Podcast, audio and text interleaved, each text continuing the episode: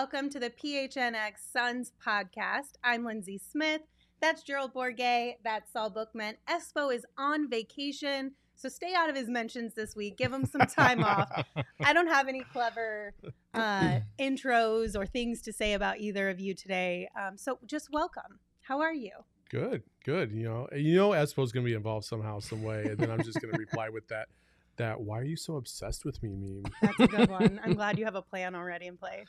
Yeah, I'm tired. Espo picked a good day to go on vacation, I won't lie. But we have so much to talk about. Yeah. So much fun stuff with Suns Media Day today. Absolutely. And of course, as always, we are presented by DraftKings. And if you guys sign up today, you download that DraftKings Sportsbook app and use the code PHNX and you place a $1 bet on any football game, you're going to get $150 in free bets. So be sure to do that. But Gerald, to your point, lots of stuff happening today. You've been up and at it since bright and early this morning, because today was the Phoenix Suns 2021-22 Media Day at Footprint Center. And you guys were both there, actually. Saul, you, not to leave you out, you also put in a lot of work today, right, too. Yeah, it's all good. You know, just come to work and do my job. It's just, you know. Well, you know, when you're at the top, it's a thankless job. You know what I mean? You're the one who's supposed to be thanking those of us at the bottom, right? Thank you for everything that you did today, Lindsay. You're welcome. Showing up at 12 o'clock this afternoon. I'm so thankful that you were in my life. Oh, so sweet. So kind of you. I'm going to clip that and tweet it. Well, before we get into Media Day, you guys want to have a fun tip topic of the day? Yes. All right. So this one came last night from one Magic Johnson. And he tweeted out a picture of him, Chris Paul, and Mikal Bridges with the caption, hanging out with the best floor general in the NBA today, NBA All-Star, and future Hall of Famer Chris Paul and his son's teammate Mikal Bridges. Was that disrespectful? Unintentionally disrespectful, or not disrespectful at all? Because it was a hot debate last night on Suns Twitter. I'm just going to say this. They're not the same person. Magic is a far better person. But I'm going to use this comparison because they're both very bad at social media. Is that Magic Johnson gives me OJ Simpson vibes on social media. Like, they both are just out of touch. And you're like, are they really this bad on purpose? And that's what Magic Johnson is for me. And so I feel like he was just kind of neglectful. He didn't realize that it was going to cause the stink storm that it did. And it sure did. Yeah. No, I don't think he realized. It was unintentionally disrespectful for sure. I think it's unfortunate Mikal Bridges didn't make all defense last year, because then Magic would have had at least one thing to throw in there. But instead, it's just Chris Paul. Like, he gave him more titles than like Daenerys Targaryen. And then we get to fucking Mikal Bridges. Basically. And it's like, and also this other guy was there, too. It would be like if I hosted this show and I was like, and I'm here with the former Suns digital host and two-time Emmy Award winner, Lindsay Smith, and Gerald Bourget. That's me. Right. That's just mean. That's straight up mean. And the guy who got hacked one time on Twitter. Yeah. I agree. It was unintentionally disrespectful. He could have at least added in a little bit, you know, like up-and-coming star or all-around great defender, whatever you want, but something. Yeah, NBA absolutely. Finalist even. Yes. Also, I just realized that now that I'm not sitting on that side, my hand gestures can't go as far and wide as they normally do, because I almost got her in the head. I got to make sure I keep my hands to myself. I mean, yeah, we're going to have issues if you accidentally hit me in the face today. Don't worry. Lindsay has already tried to bully me out of this chair. She is not happy with the fact that she's in the middle right now. I'm not. That's my chair. I'm a creature of habit, and that includes the chairs I sit in. She's going to go Kelly Oubre and hit you in the face with a mic here, so... You better watch out. She can swing that thing too. All right, you guys want to get into Media Day conversations? Let's do it. Yes? Absolutely. All right, well, let's start off with Monty Williams, the leader of this squad, and just kind of what you guys heard from him today when you were at the Footprint Center, and what stood out to you most. I mean, the biggest thing I think is that Monty was like really a good reflection of how most of this fan base probably feels, right? Like, he even said he was kind of throwing himself a pity party for the couple of weeks after the finals. And then he realized just kind of how blessed he is to even be in this position. You know, he talked a lot about his faith and how it's a get to, not a got to with this team, and how this season really was incredible that they went on this run. Obviously it hurts, that sting of coming up short, but the big thing for me that I heard from him was that they're not going to change their approach and how they go about their business. Obviously, the expectation after you make the finals is to make it back and try and get over that hump. But, you know, they're going to be as methodical as they've always been in just taking care of what they do and focusing on themselves, that step-by-step, you know, intermittent improving month-by-month thing that he implemented last year. That's still very much going to be in effect, even for a young team that has these expectations now and made it to the finals last year. They're not going to change anything about the way that they do, which is a good thing and pretty much what you would expect from a guy like Monty. Absolutely. No, I just, again, I don't know how many times I can say this. I said this during the entire run last year and basically since he got here. I just love Monty Williams. Mm-hmm. I think that he's the kind of guy that you ever meet people in your life that you sit there and you're like, I could sit there and listen to him all day. Mm-hmm. And there just feels like there's just so much information that I could gain from this person, not only on a you know, like an educational level, but also like a spiritual level. Mm-hmm. Just an approach to life that he has. And we have it at first. Montyism today. Yes. Go ahead. Yeah, you had it. There's a new one, right? There's a new one. You earned the right to have short breaks. Yes. Yes. They put this sign up in their facility. Short breaks are earned. Yeah. And that's a good message for a team that's coming off a shortened off season that had never been to the playoffs at all, let alone that deep in the playoffs. And, you know, just that mental, physical, emotional toll that it takes to turn around after a tough finals defeat, come back and start a new season this quickly. Like, I feel like we're all kind of like, man, we can't believe that was just a couple of months ago already. Yeah. So I can't even imagine how they're feeling. So I think he sent the right message to his team with that kind of sign. Yeah, and I know they're going to have a team meeting tonight, mm-hmm. probably a dinner somewhere, I would assume. And the thing that James Jones and basically Monty and other players have kind of echoed is, again, it's kind of like that John Wooden philosophy. It's not about what the end result is and whether or not you can quantify that as a successful season. Mm-hmm. It's about the process it takes to get to whatever you end up being at and whether or not that was measured as successful or not. Now, that means, did they do everything right? Did they prepare, you know, every single day the right way? Did they do things the right way? Did they execute on the court? Did they play to the best of their abilities? And if they did, and you can answer all those things in a positive way, then you can live with whatever result there was. And I think that's what Monty was kind of talking about, where he kind of felt, you know, he got absorbed in the moment, mm-hmm. and he felt bad for himself.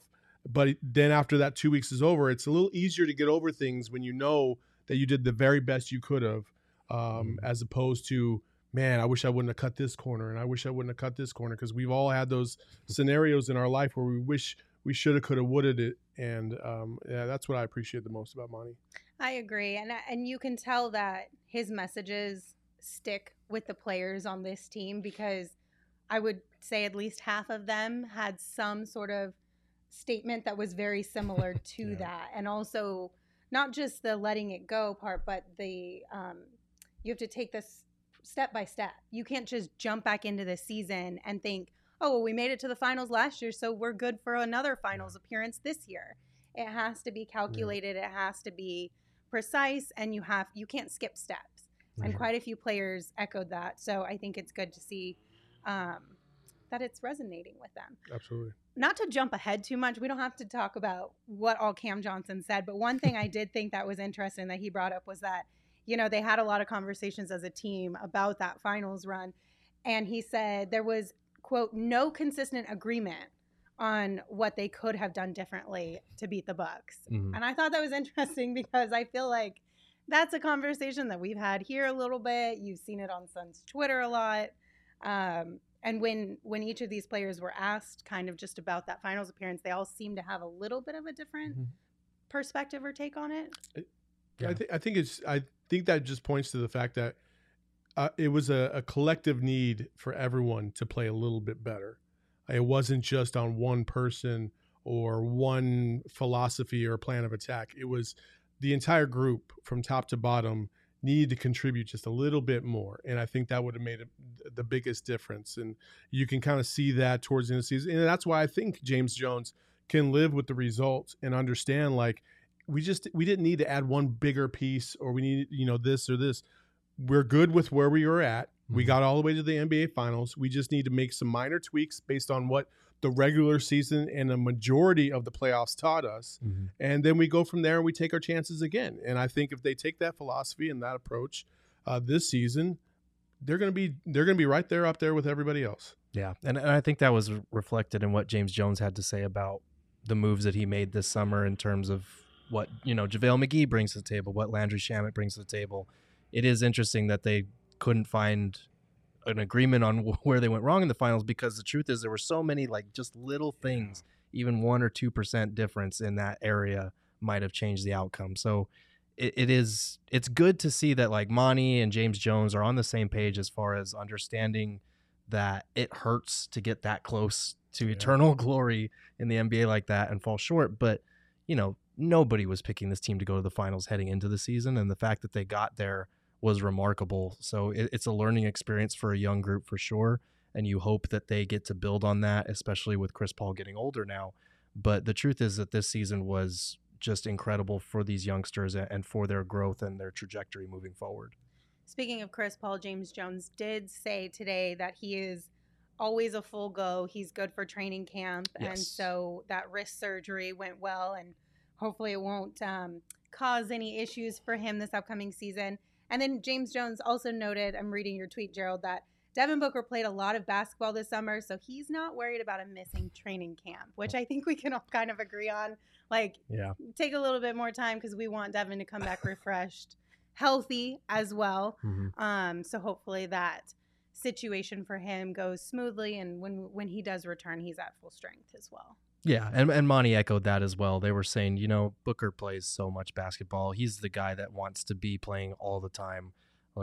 Obviously, you don't want him to be the circumstances, health and safety protocols, but as long as he's okay, asymptomatic, he'll be back in no time. And he's not a guy that you need to be there in training camp. He's been there for years. He knows this system. He knows the guys that he's going to be playing next to in the starting lineup. So it's not the end of the world that he's not there for training camp. It's a little minor annoyance, and it's one that, a guy like Jason Randall is probably very excited about because he gets his opportunity now. So we'll see. Yes.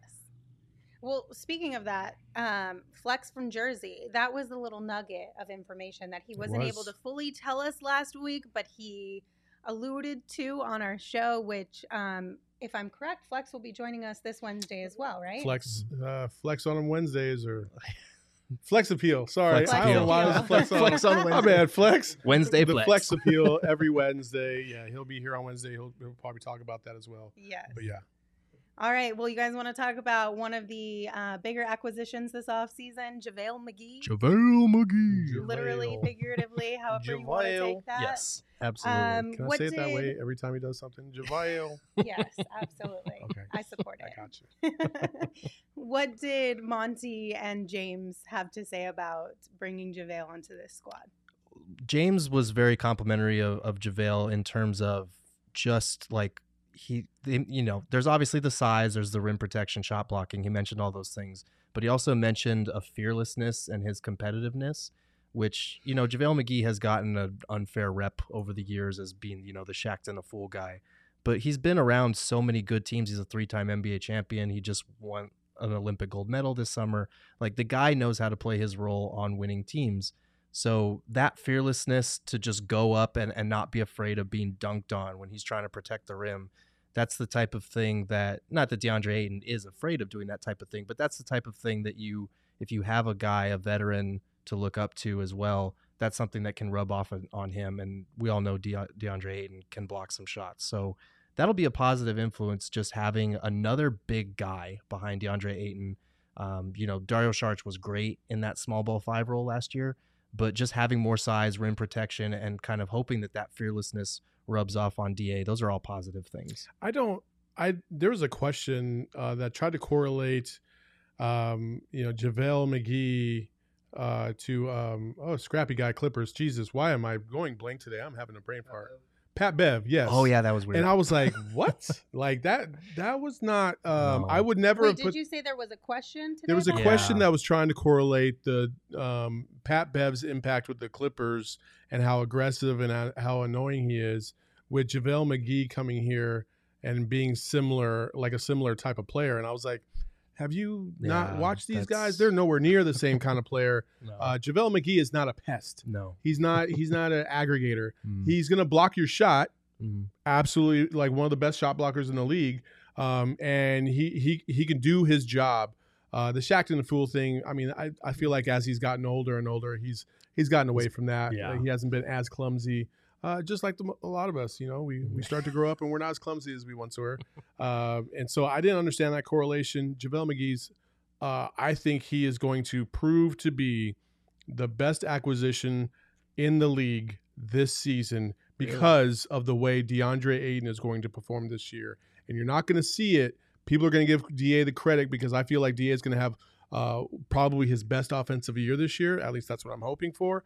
And people will be like, oh, man, he must have really put in the work. But I'm going to say this right now. It's because he's got to go up against JaVale McGee every single day in practice. And that is what's going to pay dividends. Interesting. And then I do think I agree with you. I think going up against that type of length every single day is something different than he experienced on last year's team because, you know, it was either Dario Saric or Frank Kaminsky who – you know, probably weighs 105 pounds soaking wet. So, like, who are we kidding here? Yeah, I mean, that was something that DA mentioned, right? Didn't he say he's going to help him with his rim protecting or shot blocking, one of the two of those, because going up against him in practice? Yeah, exactly. And I think that's another great way that he'll rub off on him because DA will get used to having to carve out a little bit more space or be a little bit stronger to get his shot off against that type of length. So, that's a positive thing. And, you know, NBA practices now are not quite exactly what they used to be. You know, the hardcore, like, 3-hour extravaganzas they used to be. There's a lot more that goes into load management and, you know, preserving those off days. But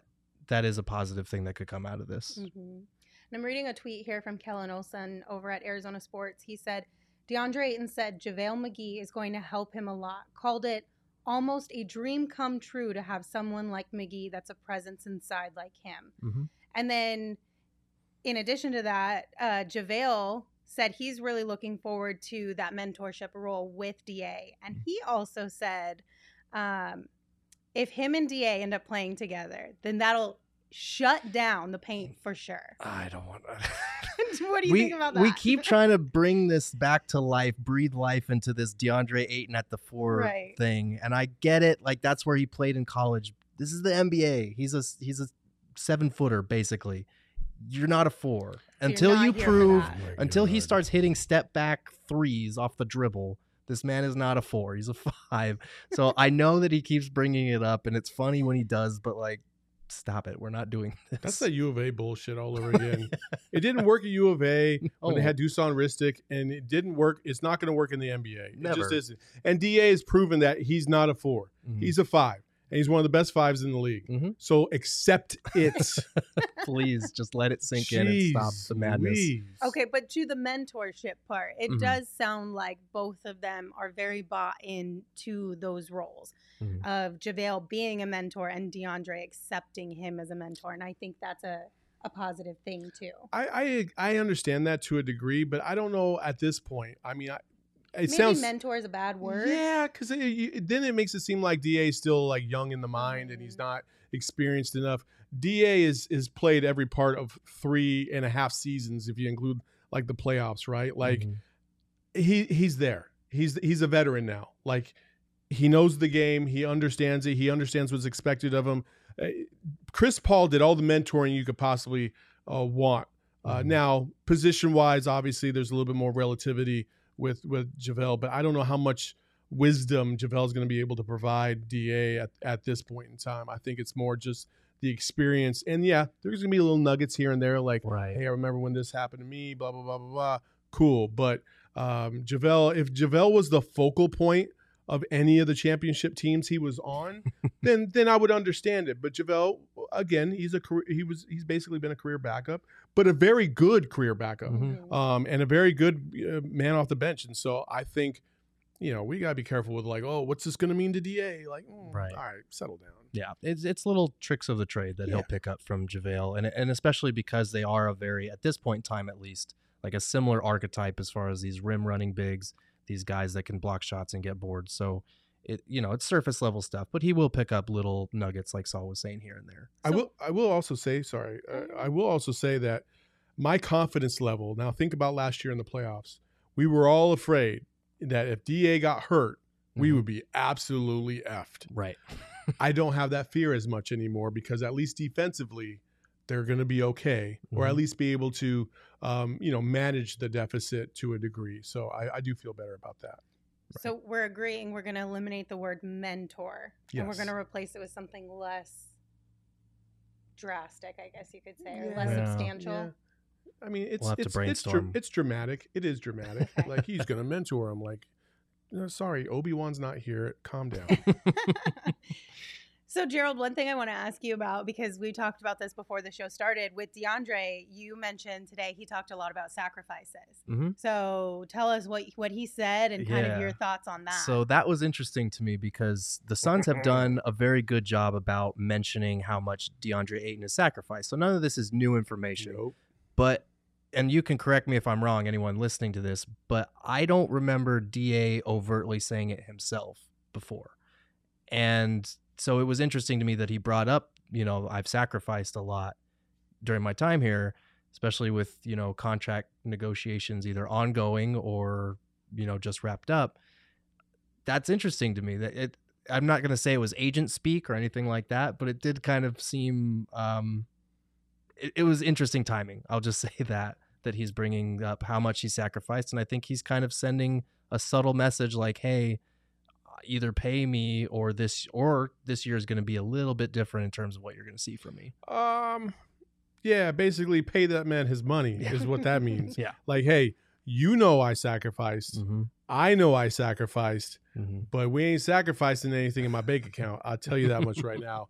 DA's going to get paid. Mm-hmm. And after you saw what Michael Porter Jr. just got today, pay that man his money. Yes. Well, Zenith, you're going to have to give it to him. Zenith, I think, I'm sorry if I'm saying your name wrong, in the chat says thoughts on MPJ contract extension and how this impacts Mikal and DeAndre's contract. I mean, both of their agents are licking their chops, fist pumping right now because, I mean, DA, if Michael Porter Jr. is getting the max from the Nuggets, being a completely one-way player, all potential, DeAndre Ayton doesn't have anywhere near the offensive potential, but what he showed defensively, being a two-way player at age 22 in a finals run, like, he deserves the max if that's what MPJ is getting. Mikal Bridges, I'm not sure it affects it too much, but I really do think that we're pushing closer to 100 mil than that 90 mil when we have been talking about like that 90 to $100 million range. I think this gives his people. Right. You might be right. Yeah, because y'all said it was a bold statement. I mean, I was the one who said 90 to 100, so I'm... That's true. You did. You did. I was wishful thinking at 80? 84? For 80. Yeah. Yeah. Yeah. It's not going to happen now. No. Not after that. Not even a little bit. Well, did James Jones mention anything about those contracts today? Yeah, so he was asked about it, and it was kind of not a dodging the question, but he basically said, like, we'll work those out. We'll work those out in our own time. Our focus right now is on training camp and what's in front of us. Yeah, your own time is in 2 weeks. So basically ask me in a few weeks. I mean, what else were we expecting, honestly? It's not like he was going to come out and be like, yeah, we're almost there. Yeah. We'll let you know tomorrow. Yeah. Seems like a no-brainer. Yeah. Let's talk about Chris Paul. All right. Obviously, James did say his wrist is good. He said he's been rehabbing every day in the shortened off season, spending as much time with his family. What else stood out to you about hearing from him for the first time in a while? Yeah, I mean, I think it was just, for me, hearing just the amount of, I don't want to say pain in his voice, but you could tell that, like, he's still bothered and very much motivated by what happened in the finals, especially for a guy who's been fighting his whole career to get there. So that kind of stood out to me, that the hunger is still very much there. He doesn't look at this upcoming season as like you need to rest me because I'm getting old type of thing, which could be worrisome, but we'll talk about that later. But, like, I don't know. I feel very comfortable that he's still this team's leader and that he wanted to come back here. That was the other big thing that he brought up, is that, like, it wasn't even like a decision for him, really. It was just a matter of getting the deal done and coming back, because he said he had so much fun basketball-wise and just life-wise, because he said he's close to his family, but also this team basically became his family last year, which, you know, we all heard him speak ad nauseum last year about how much he loves being around these guys. So this wasn't a surprise to us. It might have been to the rest of the league that he re-signed with this team, but this was it basically just confirmed everything that we knew about Monty Williams and this team and the culture and how dramatically things have changed since even, 2 or 3 years ago. I mean, Chris Paul in 1 year became the second greatest point guard in franchise history, point blank. Yeah. And he's going to finish his career up as a Sun. And if he goes back to the NBA Finals one more time, you can make an argument that he's the greatest point guard in franchise history. And you might be stunned to hear that because Steve Nash has 2 MVPs, but Steve Nash hasn't gotten to where Chris Paul got with this franchise ever. And if Chris Paul were to bring one home, you might talk about the greatest player in the franchise of honor right then. I was just going to ask, if Chris Paul wins a championship here in Phoenix with his team, is he then looked at as, does he go down in history as a Phoenix Sun? Like is he more aligned with the Suns than the teams he's played on throughout his career? How does that all play out? Because with a guy like Charles Barkley, right? You could, I've heard people make this argument. To me, he's a Phoenix Sun, but the argument has been tried to be made that he's more a Sixer than a Sun, no, which I disagree with. I'm just using that as an example.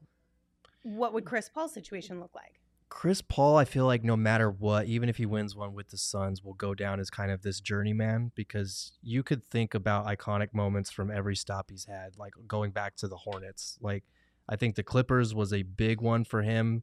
And then he goes to the Rockets, and you think about 2018 when he got so close. And then you think about the Suns now that he's made a finals. I think if they win, Suns would be probably the top of that list. Yeah. But he's just one of those guys that has played for so many teams and has been good on all of them that it's hard to associate with him with one specific team. And this is the same kind of argument with Charles Barkley, right? Is that, Charles Barkley had a great run in Philadelphia, and that's where he made his name. He was amazing in Philadelphia. Right. But when you think iconic moments, you don't think about anything from Philadelphia. No. With Chris Paul, with his Hornets days, there's not really much you think about. There's not one play where you're like, damn, you know what I mean? Like, that's it. Or one scene. When he goes to the Clippers, like, basically all of his highlights are lob passes to Blake Griffin and DeAndre Jordan, or tragic playoff moments, or getting crossed over by Steph Curry. That's what the thing that sticks out to me, right? Yep. And then you go to the Rockets and him limping because he pulled his hamstring, and it's just tragedy after tragedy after tragedy. Then you get here and you see him hoist a Western Conference championship. If he were to raise a banner in this place with a championship finals performance, it's the Phoenix Suns, hands down, because he took a franchise who has been basically the model franchise or one of the blue bloods of the NBA without a championship to a championship, and finally got them over the hump. And I think you got to give that man his flowers at that point. Yeah, I think it would be honestly even if they don't make it back to the finals at any point through the rest of his tenure, I think you seriously consider putting him in the Ring of Honor just for this one season getting to the finals and what he's doing to the trajectory of this young group. I mean, obviously we'll see how the next 3 to 4 years play out, but he's already pretty close to Ring of Honor worthy in my book. Thanks for that. What Randy Johnson and Curt Schilling did for the Diamondbacks in that historic run in the playoffs, if Chris Paul and Devin Booker were to actually go all the way through, and they almost did this year. And that's what it was reminding me of, is just this almost seemingly out of nowhere kind of a hold of this city. And it gave you goosebumps just every single night going to the arena. Like, man, we're here. Yeah, we're here. And that's how you felt back in 2001. We're like, oh my God, we're playing the Yankees in the World Series. Like, is this really happening? And so to play the Bucks in the finals, it was that surreal feeling, and they almost brought a championship. And I just feel like you don't shake things like that. And so, yeah. I mean, I think it's definitely worth having the conversation about it, and like you said, to see what happens in the next few years. One of the things that I really liked about Chris Paul is that he said one of the best things about the Suns this year is continuity, but they can still get better together. Yeah. But I like the connection there, that I like that they still have a lot of their same people, but they're focusing on getting better. You know who else is getting better? I do. Bring her on in. Hell yeah. I mean, hey, it's Mercury Monday, and we're excited to bring on Sophie Cunningham, who was epic in the first round of the WNBA playoffs. 6 threes, 5 in the second half, And I saw her behind the scenes, and to say that somebody was hyped up would be the understatement of the year. Sophie, welcome to the show. Hi, you guys. Thank you. Sorry, I've lost my voice. I was cheering too much yesterday. I mean, I'm not surprised. There were two really good games, two games that had a lot of emotion, a lot of team excitement. How are you guys feeling as a unit right now heading into the semifinals? Yeah, I think we're getting along better than we ever have this whole season. So that's super exciting considering it's playoffs. You know, we're the final four teams or one of them. And for us to just still be getting along and not wanting to leave each other is a huge testament of, you know, the culture that the Phoenix Mercury has. Sophie, I mean, I don't know how many times you've been in the zone in your career or in your life, but I assume that, you know, it doesn't happen every year. Were you in the zone, or is this just another night for you? You just got an opportunity to prove it. Yeah, you know, I think this was more of like how I felt in college. And, from high school to college, you have to adjust your game to be better than what you were, because what you did in high school didn't work. And it's the same thing from college to the WNBA. And so, I think I'm just starting to get more comfortable. I'm starting to know my role and do my strengths, which is shooting. And, so I've been in the zone a lot in college and haven't hit it much here in the WNBA, but I think the other night I was definitely in my zone, and it felt like the old days a little bit. Well, you know how I knew you were in the zone is when you hit a bucket in the corner and you said something. I don't know what you said, but I was like, oh, she said something good. I don't know what I said either. I have no idea. It was an undeserved tech. Undeserved. Oh, very undeserved. I was watching that and I was like, she can't. You just got to let her have it at that point. What was the key for you getting in the zone the other night? Like, when did you know that you were like, okay, yeah, I'm feeling it tonight? Yeah, I think the first half was just weird. I mean, there's no energy. No one was really doing anything, and so someone had to step up and. I kind of just came into the game and I was pretty much like, screw it. Like, when I touch the ball, that thing's going up. And luckily they were just going in. My teammates were finding me when I was open, and I was just letting that thing fly. I wasn't thinking. And so it just felt good to go out there and be able to not think and play.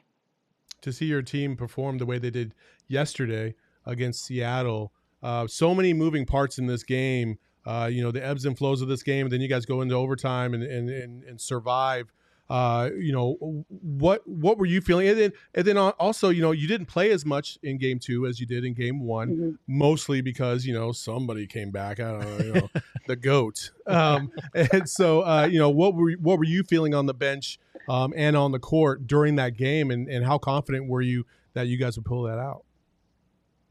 Yeah, I think I was so much more stressed. I thought I was like going to throw up in the second half, because when you're sitting there watching it and you can't do anything but like bring the energy and talk to your teammates, oh my gosh, like I hated that. Like I'm sweating starting to think about it. But, I don't really I brought the energy. I still owned my role, and, some stuff is out of my control, but when you're in that type of environment and every play matters, I'm not inside my head. I'm not wanting to be out. Like, of course I want to be playing, but I'm wanting my teammates to do well so we can win, because like I said earlier, we are not ready to leave each other, and we want that championship. So I maybe didn't play as much, but it was still just as exciting as the other night. You guys have the Las Vegas Aces. Tomorrow is the tip-off of that series. Just what are you game planning for around this team, and what are your thoughts heading into this series? Yeah, this is a really good matchup. We recently just played them. They were our last regular season game, and so we're familiar with them, which is really good. And our BG and Sky didn't really play much, and we lost to them by 1 point. And so we match up really well against them, but they're a phenomenal team. They're second in the league, and that's not for any reason except that they're really good and they know what they're doing. And so when you're in this stage of the series, anything can happen, so you can't take a playoff. So it's going to be exciting. I know that the Phoenix Mercury fans, the X Factor, is really excited. So they mean a lot to us, and they do us well. Sophie, we've talked about this on the show, but what are your personal thoughts on the playoff formatting as far as like the first round is exciting with the single game elimination, but then it is also single game elimination in the second round. Just what are your kind of thoughts on that and whether you'd like to see it as a best of three or maybe best of five in the second round instead. Yeah, I think it's weird, honestly. I think that as a player, it's way more stressful. So, I mean, if you win, it's like, woo, you know, that's the only game. But I think it doesn't make much sense. I think maybe the first game should be single elimination. But after that, we need a series. We need at least 3 games. And then, you know, the final 4 teams can go 5 games. I just think that makes sense. We're the only league in the whole world who really does the 2 single elimination games. And we're the best league in the world. So we should be having more games than that. So that's my viewpoint on it. When you look back at the game against Seattle, I'm just going to go back to this one more time because there's something to be said about Sue Bird and Diana Taurasi possibly playing their last, you know, season in the WNBA. Yeah. In a historical context, how much are you able to appreciate these two women and what they've done, not only for the WNBA, but for basketball worldwide, for little girls and women as well? How much do you appreciate what they've done? Oh my gosh, it's legendary. And it's weird that, you know, as a little girl, they're the face of everything. And then you might be here for like their last year, like you're a part of history because of the 2 GOATs, which is insane to me, but super appreciative. I mean, just being able to learn and be a sponge and soak up all the knowledge from Diana and the way that she treats people, the way she treats the game and understands the game is huge. You know, a lot of people, most people don't get that opportunity at all. And so it's kind of bittersweet. Honestly, some of our teammates, we were just texting about it this morning that Diana's in our team text like, hey, good morning, everyone. Let's go get team dinner. Let's go hang out. And it's like, oh, my gosh, like this might be her last year. And like I'm over here crying because I'm like, I don't want it to be. She's so great. But, you know, she's put in her time and she's done so much for us as women in the league. And so, you know, whatever she wants, we're going to do. You kind of touched on it a little bit with the things that you are trying to soak up being around Diana Taurasi, but if you could point to one thing that you took away from her, what is that one thing that stands out the most? Honestly, you would think that like she cares a lot about the game and she cares about how we do and like little details she cares, but at the same time, she doesn't get too high and she doesn't get too low. Like she does, like if she makes some mistakes, like it's like whatever. Like we still have 29 minutes to play. So I think I just kind of respect that her mentality of not really giving a care, if you want to say that. You could say it. Yeah. You don't give a shit. It's okay. Yeah, honestly. And so for someone to just to be like that, because you know at the league you think you have to be perfect, you can't mess up. For her, it's like just go play and like what you do will happen. Like don't overthink it, just go be you. And I think that that's something that I'll always carry along with. You know, she's told me that since I was a rookie, so that I'll keep that forever. It's interesting that you say that because there were so many stories that came out about Sue Bird with the exact same thing. Yeah, that it's like both of those women are such champions for their teammates and other people around them where, you know, if you're having a bad night or if you miss a shot, they're going to go to you again or they're going to be the ones who pull you out of that funk. And I just think it speaks to, again, the greatness of both of those women. Yeah, absolutely. And I think you nailed it perfectly. Just the fact that they are the 2 greatest, but they make everyone around them great. And I think that is the best type of leader that you can be. And that's the type of leader I want to be. So I respect that and look up to them. Absolutely. Well, Sophie, we appreciate you just so much for joining us here on PHNX Suns. And it's Mercury Monday, as we always do every week. And we want to, you know, wish you and your team the best of luck as you head forward to play the Aces and hopefully on to bigger and better things as well. Absolutely. You guys are so much fun. I love this podcast. So thanks for having me on it. Thanks. Thank you. Sophie Cunningham. There we go. That's what I'm talking about. That was a really nice compliment. No, she said she likes this podcast. What? Yeah. I was like, that's what I'm talking about. I'm feeling real good about myself. You know, it's so funny though, and this isn't a shameless plug, hopefully. Mm-hmm. But when Lindsay and I went to the Mercury game, there were several people there that said, hey, I listened to your podcast. Thank you for talking about the Mercury. Like, they were showing us a lot of love. Well, they were showing Lindsay a lot of love. Yeah. They were like, who the fuck's this guy? Everybody shows Lindsay love. That's Lindsay 2-time Smith. You feel really uncomfortable. 2-time. Let's go. No, but yeah, like Saul said, it's really cool to see a lot of people. You guys got me all. She's all flustered. Okay, well, you know what I'm going to do with that? I'm going to transition us into a DraftKings read. Let's do it. By that, we're going to start with you, Saul. How'd your bet go this weekend from our pick of the week last week? Oh, actually, my pick of the week was good, except I said the Arizona Wildcats would cover the first half spread against the Ducks. He did. They were favored to lose, or it was a 17.5 spread. Mm-hmm. But my dumb ass, instead of picking the spread, I picked the money line, which meant that they were going to just lead at halftime. Yep.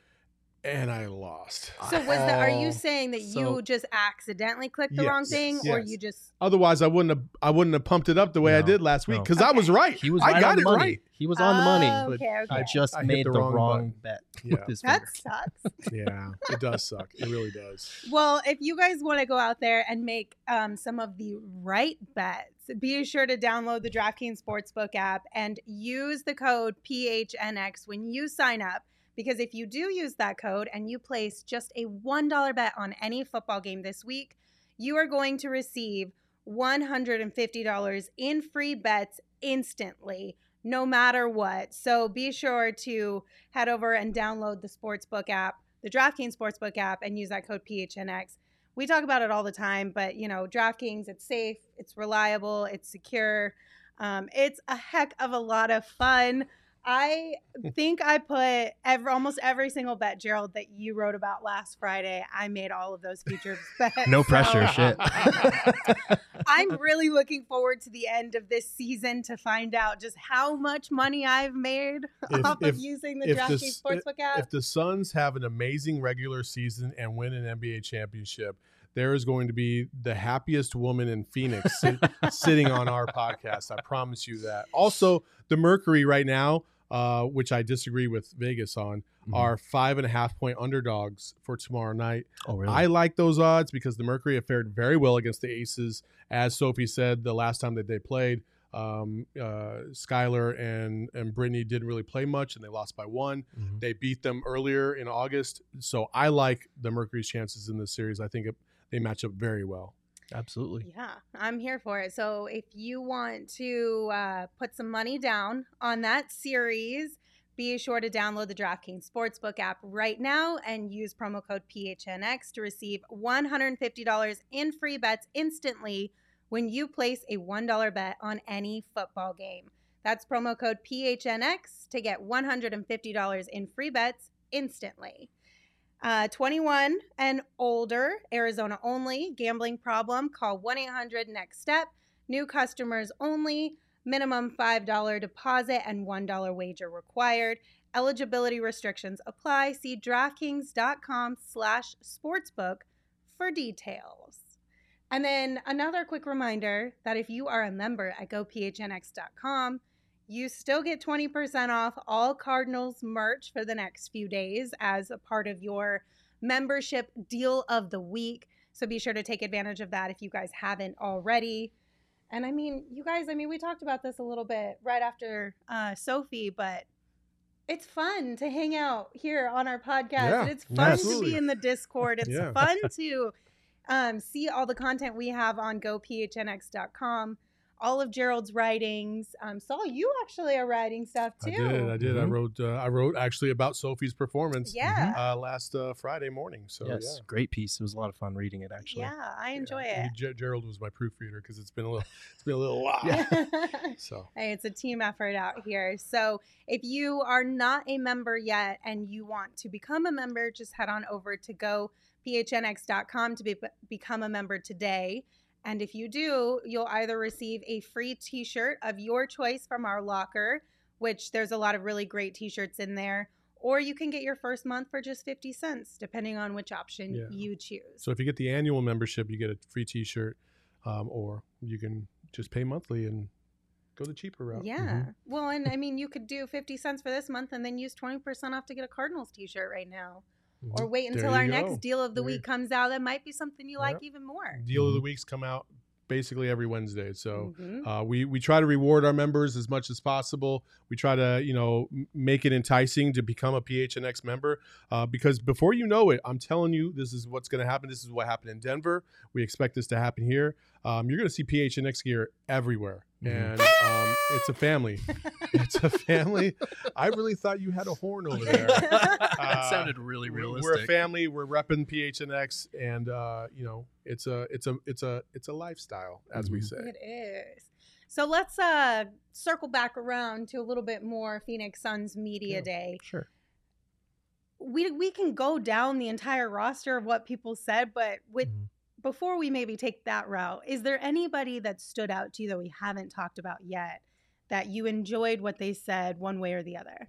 I mean, I just got to shout him out really quickly because we're not going to spend a lot of time on talking about him this season probably, but Chandler Hutchison really did impress me as far as he knew a lot about the guys that were already on this team and their skill sets and what they bring to the table. And he was really well-spoken, seems like an intelligent guy. So I was impressed by him. But the other one was Jay Crowder, who was very just kind of honest and upfront about the mental and emotional toll of going to back-to-back finals and coming up short in both of them with condensed off seasons both times. Like, this guy has put his body and his mind and his heart and soul through the ringer these last 2 years because he is a very fiery competitor. And he came so close with these two teams that no one expected to get there. So close to getting over the hump, didn't make it either time, and now is kind of dealing with the aftermath of that for the second year in a row. And so I thought it was really, I don't want to say brave, but it was really a stand-up thing from him to hear him talk about, like, I'm seeing a psychiatrist about dealing with that, kind of building my mental stamina after that experience, because he admitted, like, last year, especially at the beginning of the season, there were times where he was just kind of checked out, or his brain was fried, he said. And I thought that was just very honest of him to say that. And I think that's the type of honesty that could help some of these younger guys get through that same disappointment of coming up short and then having to turn right back around, get your bodies back in shape and try and do it again. So I thought that was kind of a moment where he wasn't trying to be a leader or even necessarily offering anything to his younger teammates, but that's the type of thing that could help them as they're trying to make this quick turnaround. I think, you know, if we just took an NBA player and we put them into the I'm not going to say the real world, because they are in the real world, right? But you know, like the normal everyday world, right? Like corporate America, like what we do on a day-to-day basis, right? Every person in their job at some point hits a wall where creatively they're just in a funk, or they just lose the passion for whatever it is, and usually a couple things either happen. Either you move on, you go to a different job, you get promoted maybe, or there's some type of change or dynamic shift within your workspace that kind of reinvigorates you somehow, some way. You need one of those three things to happen for you to be able to advance, right? Well, in the NBA, there is nothing like that. Unless you get traded, there is no promotion. There's nothing going on. Jay Crowder's already a starter. He contributes quite a bit to this team. So how do you navigate those mental hurdles on a day-to-day basis when you hit those walls? And I think like, to your point, it's remarkable that he owns that, and he's not afraid to share that, because a lot of people need to hear that, especially, you know, normal everyday people like ourselves, where there's times where you just like, oh my God, do I really have to go into this fucking job? Yeah. Like, but you do, because you know other people are relying on you,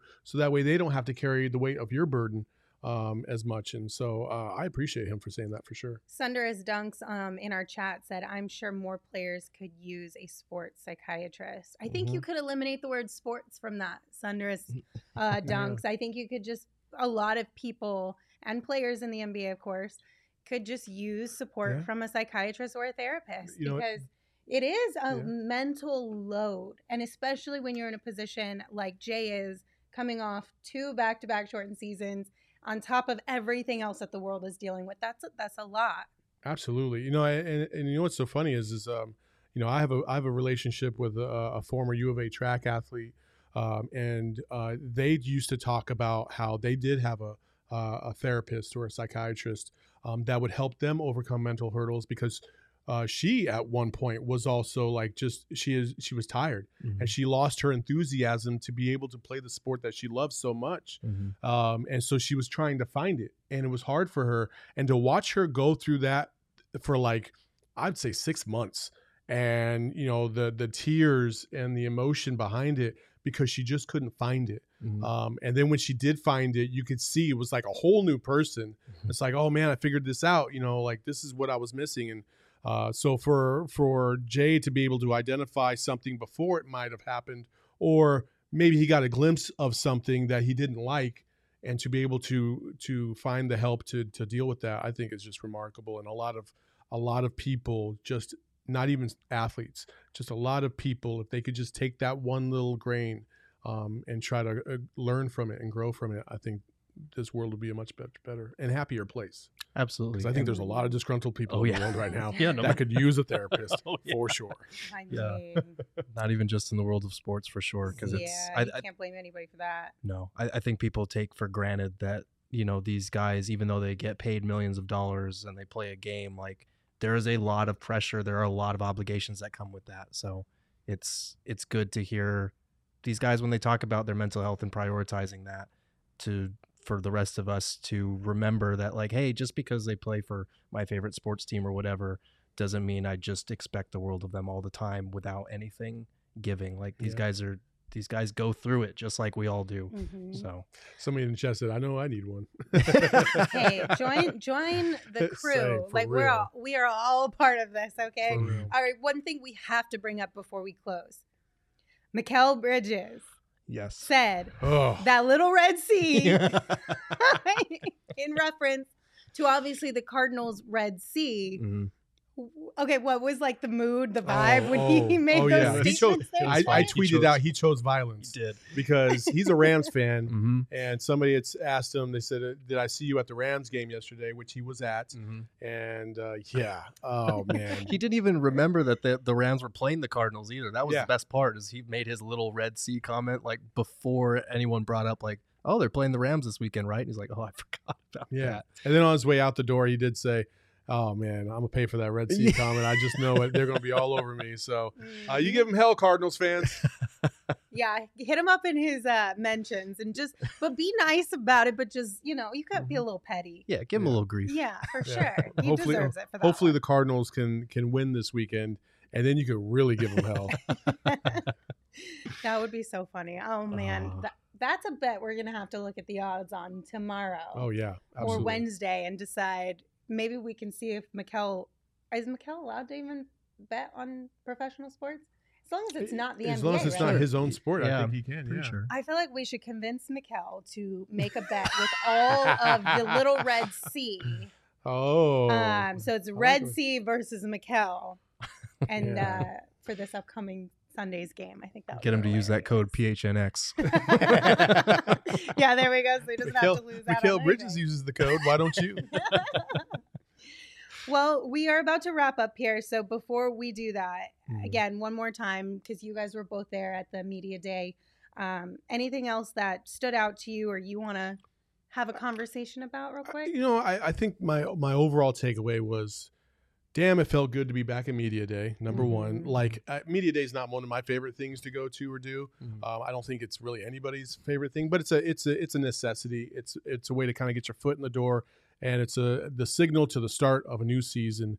And to see the players walking up and down the hallway, they all were in a great mood. I actually saw JaVale, DeAndre taking pictures together, and they were just joking around, having a good time. It just felt like the vibe was like, okay, we're getting back to a little bit of a sense of normalcy.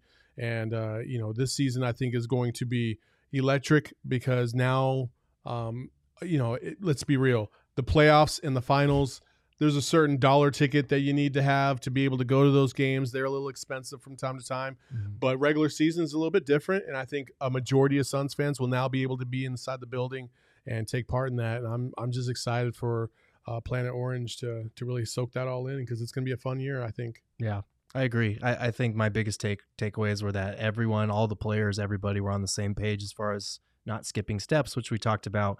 And then the other big topic that's been coming up, not just in Suns Media Day, but throughout the NBA, was the whole vaccination thing. And every player that was asked, and all of them that were there vaccinated. Devin Booker was not at media day, health and safety protocols. So everyone on the Suns is vaxxed that we know of that was there today. Also, so, can I address something real quick? Sure.